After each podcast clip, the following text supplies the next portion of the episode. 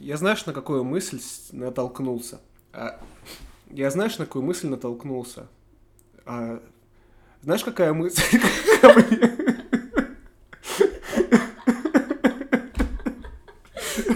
На-на-на-на-на-на. Знаешь, такая градация. Да, ну как... Выйди и зайди как положено. А Давайте подведем итог Г, Г, итог Г. И поручает ей, блин, по-тупому как-то. И, и поручает ей снять экранизацию книги, которая пол- получила Нобеля вроде, или была лауреатом Нобелевской премии. Книга может получить Нобеля? По какой, по почему? На каком основании? Ладно. Ну, обычно так говорят. Книга лауреата Нобелевской премии.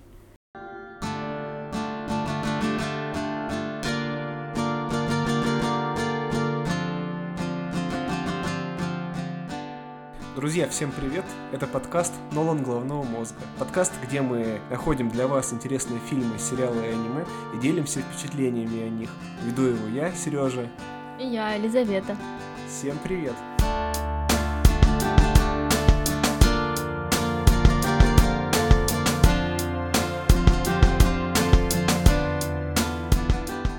Заранее извиняюсь, э, я немножко приболел. Э, Вы не думайте, я не плачу, я не расстроен. Просто такой голос сейчас, все нормально. Наш прошлый выпуск про фильм «Вавилон» был полон рассуждений и поиска глубинного смысла. И сегодня мы хотели бы рассказать вам о двух по-настоящему легких и приятных кинокартинах. А Они подойдут для просмотра как в компании друзей, так и в семейном кругу. Если вы хотите хорошо провести вечер, получить приятные эмоции или просто не знаете, какой фильм сегодня посмотреть, эти два фильма будут для вас. Сегодня мы расскажем о недавно вышедшем на Apple TV... Блин, Apple TV Plus? Я никогда не называла его Apple TV Plus. Как ты называл? Apple TV. Плюс-минус. Плюс-минус Apple TV. Сегодня мы расскажем о недавно вышедшем на Apple TV Plus фильме «Тетрис», а также о картине 2021 года «Главная роль». Начнем мы с фильма «Тетрис». Режиссер Джон Берт. Вам он мог быть известен по фильму «Грязь» с блестящим Джеймсом МcЭвоем. Каст фильма необычный. В главных ролях Террен Эджертон роли Хэнка Роджерса. Очень много русских актеров. Например, Никита Ефремов играет программиста Алексея Пажетного. Я хочу сразу сказать про фильм «Тетрис». В реальности все было по-другому. Там половина этого фильма — это выдумка. Те, кто там посмотрит трейлер, они такие, о, опять клюква, Ты что опять хочешь? этот СССР вонючий. Ну, вообще, да, клюква, там действительно есть клюква, это факт. Ты что хочешь сказать, что в реальности, когда была погоня, они не разбивались на восьмибитные квадратики? Ну, восьмибитные квадратики — это реализм, безусловно.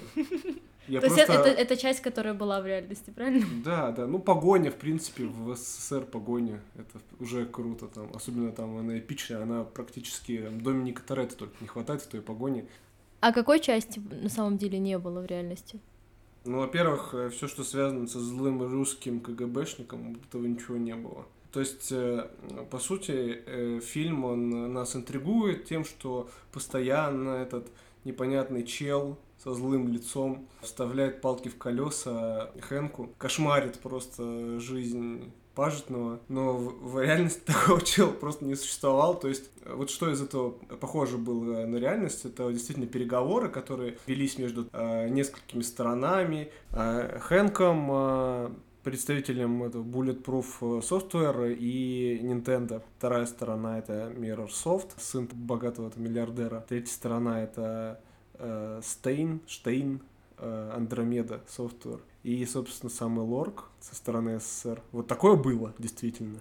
Другой, наверное, важный момент, то, что Алексей Пажетнов вообще не работал в этом Лорге. Я не помню, как называется эта компания, где он работал. Короче, какой-то НИИ, он там работал. Лорг просто это какая-то организация, которая как занимается вот внешнеэкономическими э, связями в области там технологий, они компьютеры там закупали и все такое. Поэтому Лорг в какой-то момент э, включился в переговоры, ну просто так показано, что там на третьем этаже работает сам Пажетнов, а на четвертом происходят все переговоры. Ну нет, было не так. И э, получается, что такая самая интригующая, самая напряженная часть повествования с КГБшником, она выдуманная.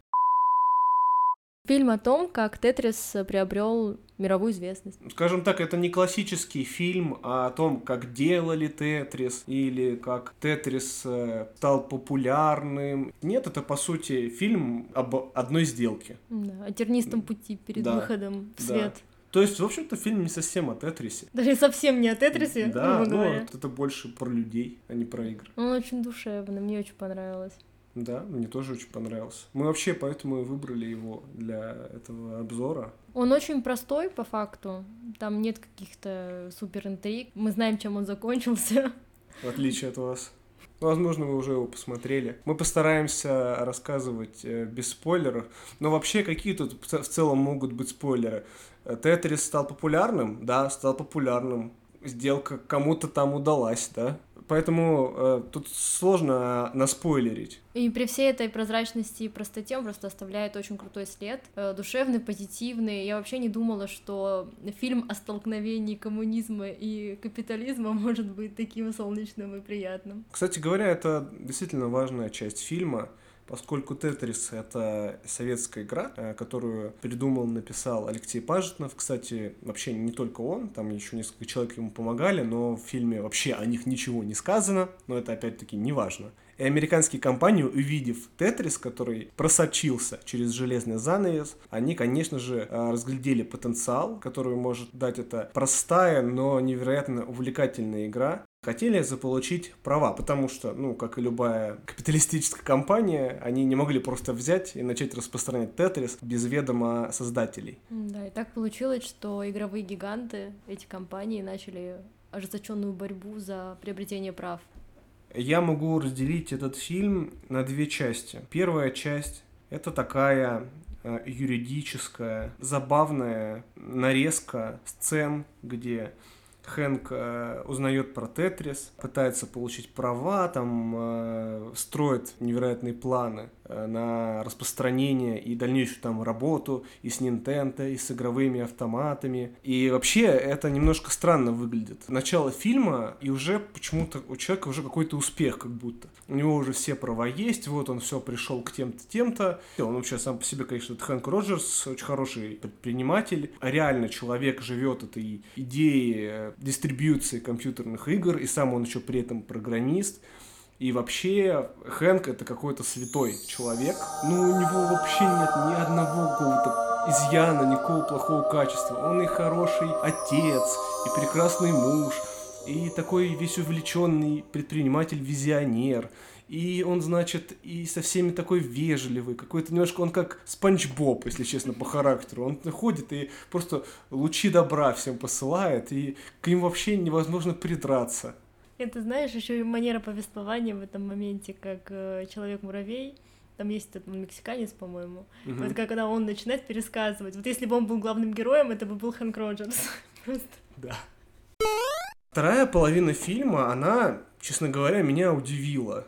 Э, она начинается с того, как э, Хэнк э, приезжает в СССР, чтобы договориться о правах. Фильм из такой легкой юридической веселой мелодрамы превращается в такой шпионский триллер про железный занавес, про шпионаж, про какие-то жесткие переговоры. Совершенно тон фильма меняется в этот момент. Даже цветовая гамма меняется полностью. От саундтреков до одежды. И тут мы понимаем, что, наверное, он очень опрометчиво поставил на кон всю свою жизнь все свои успехи. Приезжает такой в Москву, видит все это серое, грустное и э, жесткое, такой, о, а, о, а, а может быть не стоило этого делать? Кстати, интересный момент, что все сцены в э, Москве, они снимались в Шотландии вообще. Там понятно, что там очень много графики. Там в моменте погони реально там фоны такие забавные. Я еще смотрю, думаю, где, интересно, а где они снимали? Но я не копалась, не искала, но вот прям видно, что какая-то супер зеленка mm-hmm. на фоне, они даже не двигаются, мне кажется, в ну, некоторых моментах. На фоне лучших шотландских зеленых экранов снимали. На самом деле каст очень талантливый и приятный, и мне было даже на этих отрицательных злых русских приятно смотреть, но, насколько я поняла, тебе не очень. Не, ну, конечно, этот КГБшник, ну, он чересчур утрированный, ну, он прям абсолютное зло, он, он абсолютное зло, он мог какого-нибудь дьявола Люцифера играть в других фильмах, чересчур, прям он злой, он там вот все злые свои дела делает, угрожает, бьет, э, похищает, э, шантажирует, пытается там с детьми разговаривать. Вот когда кто-то разговаривает с детьми, это прям очень злой человек. Еще если у него волосы зализаны назад, то вообще. У него всегда черная одежда, он такой поджарый. Но ладно, суть не в этом. А мне хочется поговорить про других русских в этом фильме. Я очень доволен игрой Никиты Ефремова. Он действительно хороший актер. Вообще я с ним впервые познакомился по сериалу «Лондонград». Возможно, алды поймут. Я помоложе гораздо.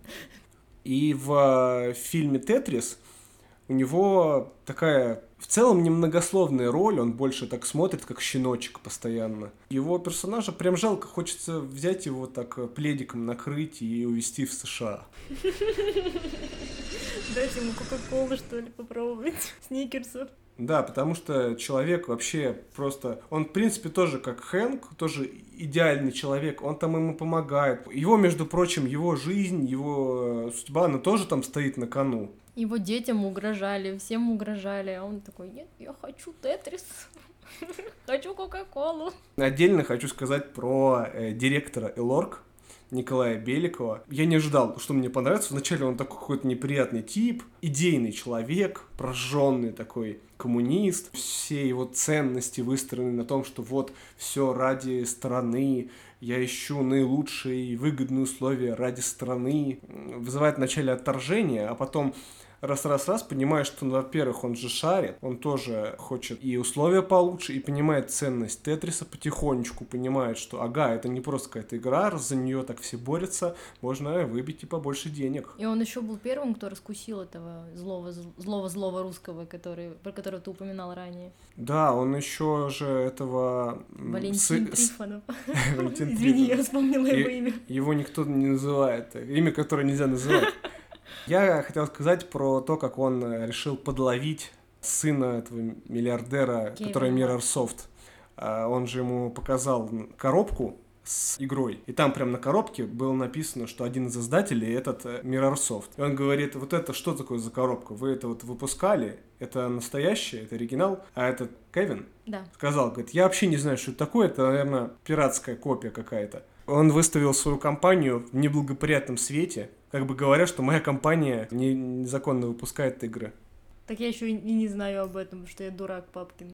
И в итоге Николай Беликов до самого конца остается человеком чести, помогает сделке пойти в правильное русло. Ну, вот это, кстати, удивительно. Во-первых, удивительно, что это, повторюсь, на Apple TV+, потому что расстановка сил хоть и классическая, что вот есть э, какой-нибудь классный American Guy, и эти, эти злые русские, но там достаточно много позитивных персонажей, и у меня, как у любителя мюзикла, вообще возникла ассоциация потрясающая с шахматами. Там сказ шел о том, что есть американец шахматист и русский шахматист, и там тоже такое столкновение двух культур, и вот там вообще ни одного позитивного персонажа русского нет, мне кажется, там в целом их мало позитивных персонажей, но все же. Обычно злодеями бывают русские, а здесь э, злодеем выступил, наверное, коммунизм. Ну, должен же был как-то поменяться взгляд с премьеры мюзикла в 1988 году и фильма 2023 года. И ну, это очень необычно. И там еще этот диалог был потрясающий такой, э, что вот, э, я не могу продавать права на свою игру, я не могу вообще как-то это монетизировать. Он такой, it's crime. No, it's коммунизм. Are you all gangsters? Вы гангстеры? No, we are Russians. Нет, мы русские. Я могу отметить для себя музыкальные и графические приемы, но с музыкой вообще восторг был. Как только он приезжает в Москву, включается саундтрек Holding Out for a Hero на русском, на русском. Но это, наверное, лучшее, что могло случиться с этим фильмом в эту секунду. Справедливости ради, там, кстати, когда Японию показывали, этот же саундтрек на японском играл, я такая, о, ну все, уважение, просто тотальное уважение. И если говорить про визуальную часть, конечно, очень приятно смотреть на вот эти восьмибитные склейки между сценами. Конечно, это очень красиво, очень гармонично, но с другой стороны, ты понимаешь, что кажется, что это достаточно такой очевидный ход. Если бы я был режиссером, я бы что-нибудь подобное сделал. Тетрис, значит, надо обыграть Тетрис. Фильм про Марио, значит, надо обыграть Марио. И так вот везде. Ну там на самом деле все приемы, что есть, они все очень простые, но они так талантливо вообще в правильный момент заходят. И с очень большой любовью, наверное, все-таки к аркадным этим играм, к восьмибитным. И даже этот момент, когда он видит первый Game Boy, это этот кадр тоже очень... Мы много видели таких ракурсов, но это вот такое величественное что-то. И даже у меня, я не геймер по сути своей, и, наверное, не застала... Game girl. Я game girl, да, и у меня прям мурашечки такие. Ну, это очень классно. Они вот все приемы очень четенько отработали, при этом они настолько были простые, привычные, ну, супер талантливо сделаны. На правах кей-поп фаната не могу не отметить, что за главную песню спела корейская группа Эспа Hold On Tight, и мелодия оттуда — это классическая мелодия Тетриса, которая на самом деле из русской песни «Коробейники». И это факт для особых ценителей, и я готова драться за него на ножах. Попробуем подвести итоги по этому фильму. Мне фильм очень понравился, понравилась история, понравилось, что этот фильм больше не про создание игры, а про то, как э, люди, которые живут своим делом, пытаются реализовать возможность всей своей жизни, идут к ней вопреки всему, несмотря на те палки в колеса, которые им ставят КГБшники, эти непонятные мутки с Элоргом, непонятные истории с авторскими правами. Несмотря на все это, главный герой, как бы сказать, без спойлеров. Главный герой молодец, у него все хорошо. Конечно, приятно видеть в этом фильме русских актеров, которые не просто для галочки, это русские актеры, которые говорят по-русски, без всякого от чего этот ключ, какие ваши доказательства. Это э, здорово, и хотелось бы почаще видеть русских актеров в таких вот голливудских фильмах. Хулиганы. Да, когда буквально каждый русский это на самом деле русский. Такого я еще не видела. Обязательно где-то какой-то всплывет, который Иван, здравствуйте. Мне фильм тоже очень сильно понравился. Я заходила Э, на Apple TV+, и такая без особых ожиданий, просто включаю его, и в конце у меня очень большой заряд позитива от него остался, и музыкальная часть, и визуальная часть, и актерская часть, и сюжетная часть. Мне докопаться не к чему, правда, очень хороший, добрый фильм, неожиданно раскрылся, очень неожиданно для меня. Следующий вопрос. Перейдем к фильму «Главная роль». Это испанский фильм 2021 года в главных ролях Пенелопа Круз, Антонио Бандерас и Оскар Мартинес. Коротко, о чем этот фильм. Сюжет начинается с того, что миллиардер, у которого э, юбилей, решает оставить какой-то след в своей жизни, он уже пожилой, и он э, решает, что ему нужно проспонсировать фильм. Он Э, нанял известного режиссера, режиссерку, как хотите, э, которая играет Пенелопа Круз. Ее в фильме зовут Лола. Инди-режиссер, какой-то местный такой Кристофер Нолан, испанского разлива. И он поручает ей снять экранизацию книги, подобрать каст, и вот пошел съемочный процесс. И вообще сам этот фильм очень необычный. По сути, это не фильм, а точнее это фильм о том, как снимают фильм. Читки сценария, о репетициях, но самого фильма, самой этой экранизации как бы не будет. Мне кажется, что как раз-таки этот фильм... Мне, блин, это спойлер, ладно, я тебе расскажу. Этот фильм и есть экранизация которую они там снимают, потому что это буквально история об этих двух персонажах. Но это так, оно так и закончилось, как книга закончилась. Это потрясающе. Он зациклился к концу просто. Вот как будто событие произошло, и дальше приходит, давайте снимем об этом. Не, ну тут в первую очередь пересекаются судьбы героев книги. Там двух братьев, которые друг друга не любят, и актеров, которых играют. Антонио Бандерас, это такая звезда, играет в попкорновых блокбастерах. Ну вот она, кстати, так и говорит. Она, когда представляет каст э, этому миллиардеру, она говорит, Иван большой уважаемый актер классической школы, а Феликс он звезда, и все. Как бы это, это лучшее представление, которое можно им дать. И на основе такого противостояния очень интересно наблюдать позитивные и отрицательные качества каждого из героев. Они у них есть. Они, в принципе, неоднозначны, но э, за ними интересно наблюдать, потому что постепенно конфликт между актерами, он э, нарастает, и это напряжение, оно Оно становится такой бомбой замедленного действия, которая вот-вот норовит э, взорваться. И этот накал еще приправляется кучей провокаций, как и для героев, так и для зрителя. И в какой-то момент ты начинаешь нервничать и беситься, и фильм говорит с тобой. В фильме довольно четко прослеживается ваша жесткая критика э, роли женщины в патриархальном обществе. Скажите, это ваша жизненная позиция, или вы таким образом... Неважно, какая там позиция. Неважно. Нам бы и вовсе перестать в целом подвергать все идеологическому обыску и наклеивать ярлыки, исходя из идеологической принадлежности. Да. Тот факт, что вы видите в моем фильме некий манифест, умаляет его достоинство. Кинокартина – это никакой не ответ на вопрос. Это не иллюстрация видения автора. Искусство в целом не референс, не отражение, а самостоятельная вещь. М? Следующий вопрос – фильм несколько раз просто выставляет нас очень-очень тупыми. Он прям очень на эго нажимает.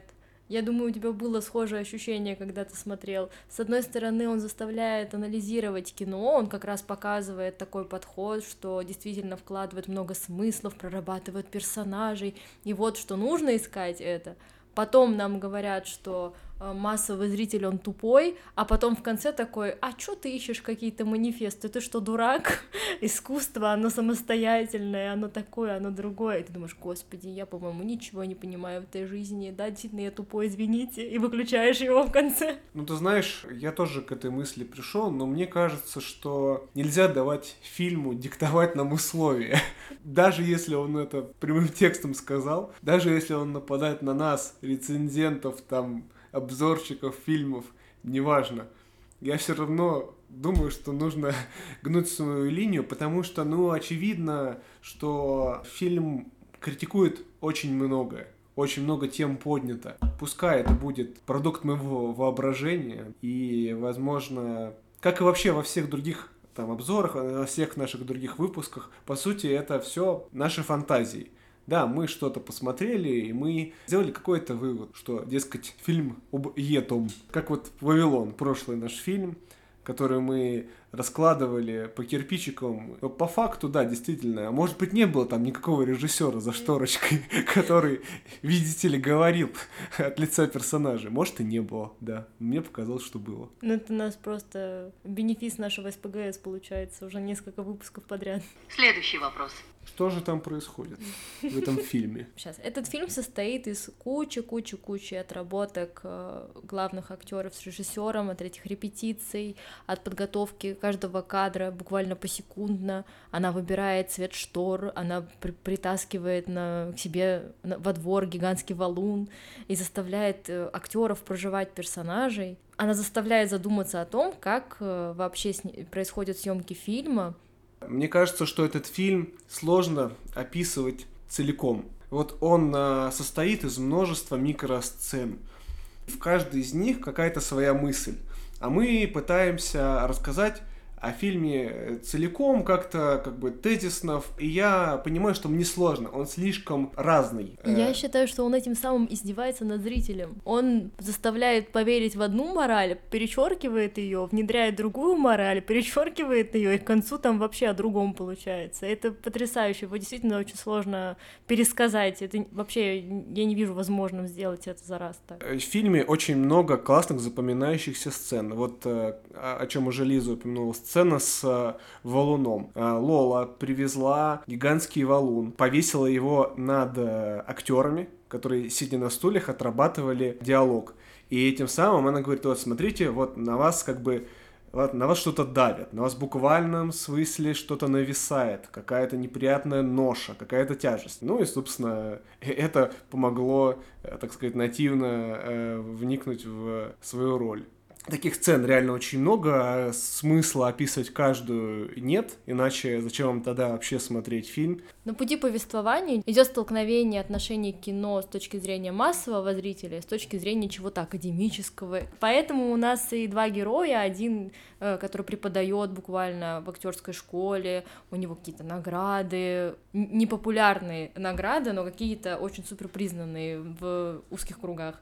Вот. Ну, и... допустим, как аналог, то у Феликса, допустим, у него премия Оскар, а у э, Ивана у него, допустим, какая-нибудь пальмовая ветвь. И вот это одна из основных проблем, насколько действительно кино это такая элитарная вещь, и неужели нет доступности для массового зрителя, и если она нравится массовому зрителю, эта картина, то значит картина так себе.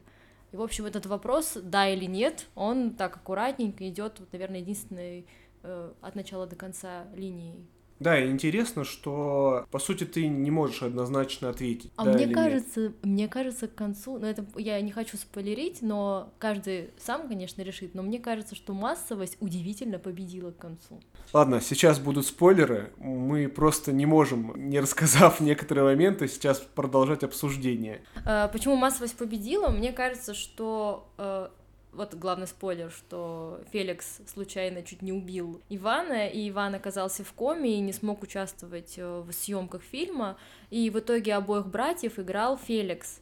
И получается, что нормально снято было кино, даже с учетом не академического актера с гигантским послужным списком, а просто звезды.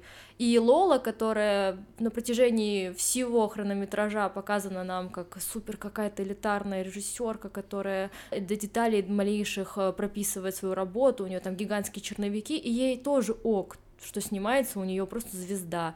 И она просто прогнулась под это, и ничего не поменялось. Все так же сработало, как и должно было сработать. Ну, я хочу здесь поспорить насчет э, как бы, критерия успех это или нет. Все-таки мы до конца не знаем, насколько этот фильм оказался успешным у массового зрителя, потому что это конец фильма, это пресс-показ, то есть видели только журналисты. Да, э, высока вероятность, что он станет успешным, и никто не заметит подмен смены. Плюс ко всему, я считаю, что в данном случае Лола не прогнулся, а Лола просто гениальный режиссер. Вот она смогла выйти из ситуации лучшим для себя образом. Это же в том числе задача режиссера наставить, э, направить актера играть так, как нужно режиссеру в первую очередь. Она могла выжить из Феликса максимум. Ну, Феликс талантливый, это нельзя исключать. Он очень хорошо раскрывался с первых моментов. И, если честно, у меня было ощущение, что Лола немножко кринжует с Ивана, и некоторые моменты отдает предпочтение Феликсу.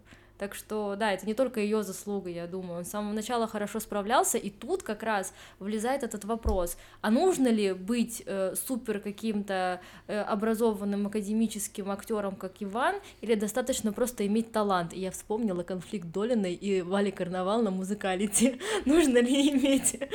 Я случайно вспомнила. Нужно ли иметь какое-то образование, чтобы быть причастным к искусству? Это тоже большой вопрос этого фильма.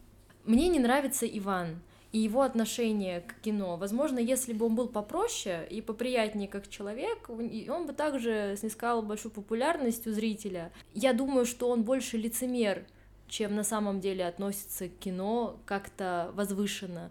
И вся его проблема в том, что он э, просто завидует. А знаешь что, а мне не нравится Феликс.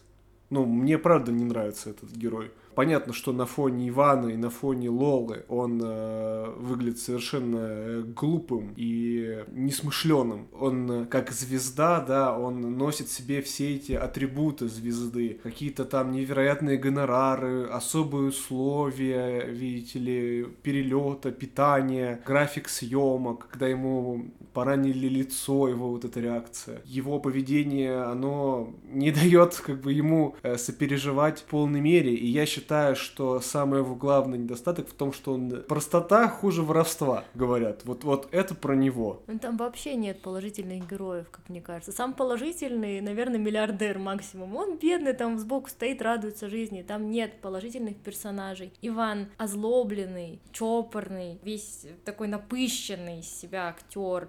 Феликс, как ты уже сказал, такой слишком простой, глупый. Лола, которая просто тоже ведет э, себя соответственно своему гигантскому эго. Буквально из-за этого она и сокрыла преступление по факту. Она единственная, кто догадалась, что Феликс убил, ну, мы не знаем, что не убил, но убил Ивана, и ей было все равно, она ведома этим вот эго. Все было бы лучше, если бы вместо вот э, облизывания своего эго каждый из них занимался фильмом и тогда бы и оба актера сыграли, никто преступления бы не совершил. И вот и получается, опять мы возвращаемся к этой главной мысли, а как правильнее относиться к кино? Делать что-то из этого такое возвышенное, какое-то элитарное искусство, прописывать каждую мелочь, проживать своего персонажа, или можно с тем же успехом просто делать свою работу, четенько отрабатывать сценарий и проявлять свой талант. Сразу же в голове возникла сцена из первой части фильма, когда у них была первая репетиция, и Лола попросила сначала Ивана, а потом Феликса а, рассказать, что они думают о каждом из своих персонажей. Да, и у Ивана сразу же стандартно, он сидел там, прорабатывал, мой персонаж, вот он такой там, у него, значит, жена и все такое, дети, то я вижу его таким. Было очень забавно, когда потом очередь перешла к Феликсу, и он такой, ну, знаете, я просто читаю текст, я актер, персонаж, он вымышленный, он нереальный, его не существует. Моя задача отыгрывать его максимально правдоподобно. И по факту, я думаю, что нет правильного ответа важен результат. Если в результате получается роль, в которую ты веришь, да, в которой зритель верит. Это не, не важно, какой был подход. Проработанный, не проработанный. Если есть фальш, она в любом случае проявится. Следующий вопрос. Лиза, как тебе фильм? Круто и странно. Он в какие-то моменты восхищает меня, в каких-то жутко бесит. Это успех, я считаю. Он вызывает кучу эмоций, но при этом в конце все равно позитивный. Очень странно, учитывая то, как он закончился, что он позитив оставляет от себя. Слишком смешной, наверное, в своих этих перегибах. Это действительно смешной фильм. То есть это не комедия. Но, но это трагикомедия, если там по жанру выбрать. Э, фильм очень интересный. То есть я смотрел его два раза, и второй раз мне было не менее интересно, потому что в нем столько запоминающихся сцен, столько классных диалогов. Я даже себе некоторые диалоги выписывал, но просто они прикольные. В этом фильме очень много смысла, очень много разной критики. Мы не стали подробно разбирать, что именно критикуется, оставим это размышление для зрителей. Фильм со смыслом, э, фильм, э, который э, хочется пересматривать, хочется обсуждать. Агрессивно рекомендуем. В завершение хотелось бы привести цитату Лолы, которая лучше всего передает смысл фильма. За лучший фильм в истории.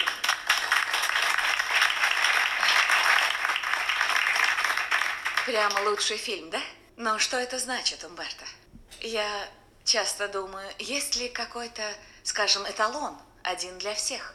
Вот можно ли считать, что фильм нехороший, но быть от него в восторге.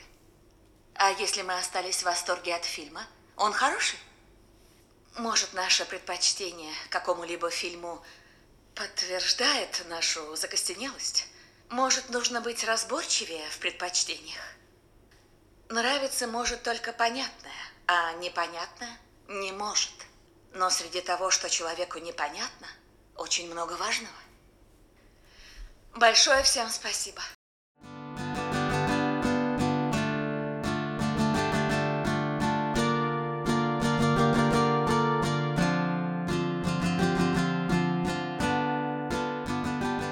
Большое спасибо за прослушивание. Не забывайте ставить лайки, подписываться на наш подкаст в Яндекс Музыке и Apple подкастах, а также заходить в наш телеграм-канал Нолан Головного Мозга.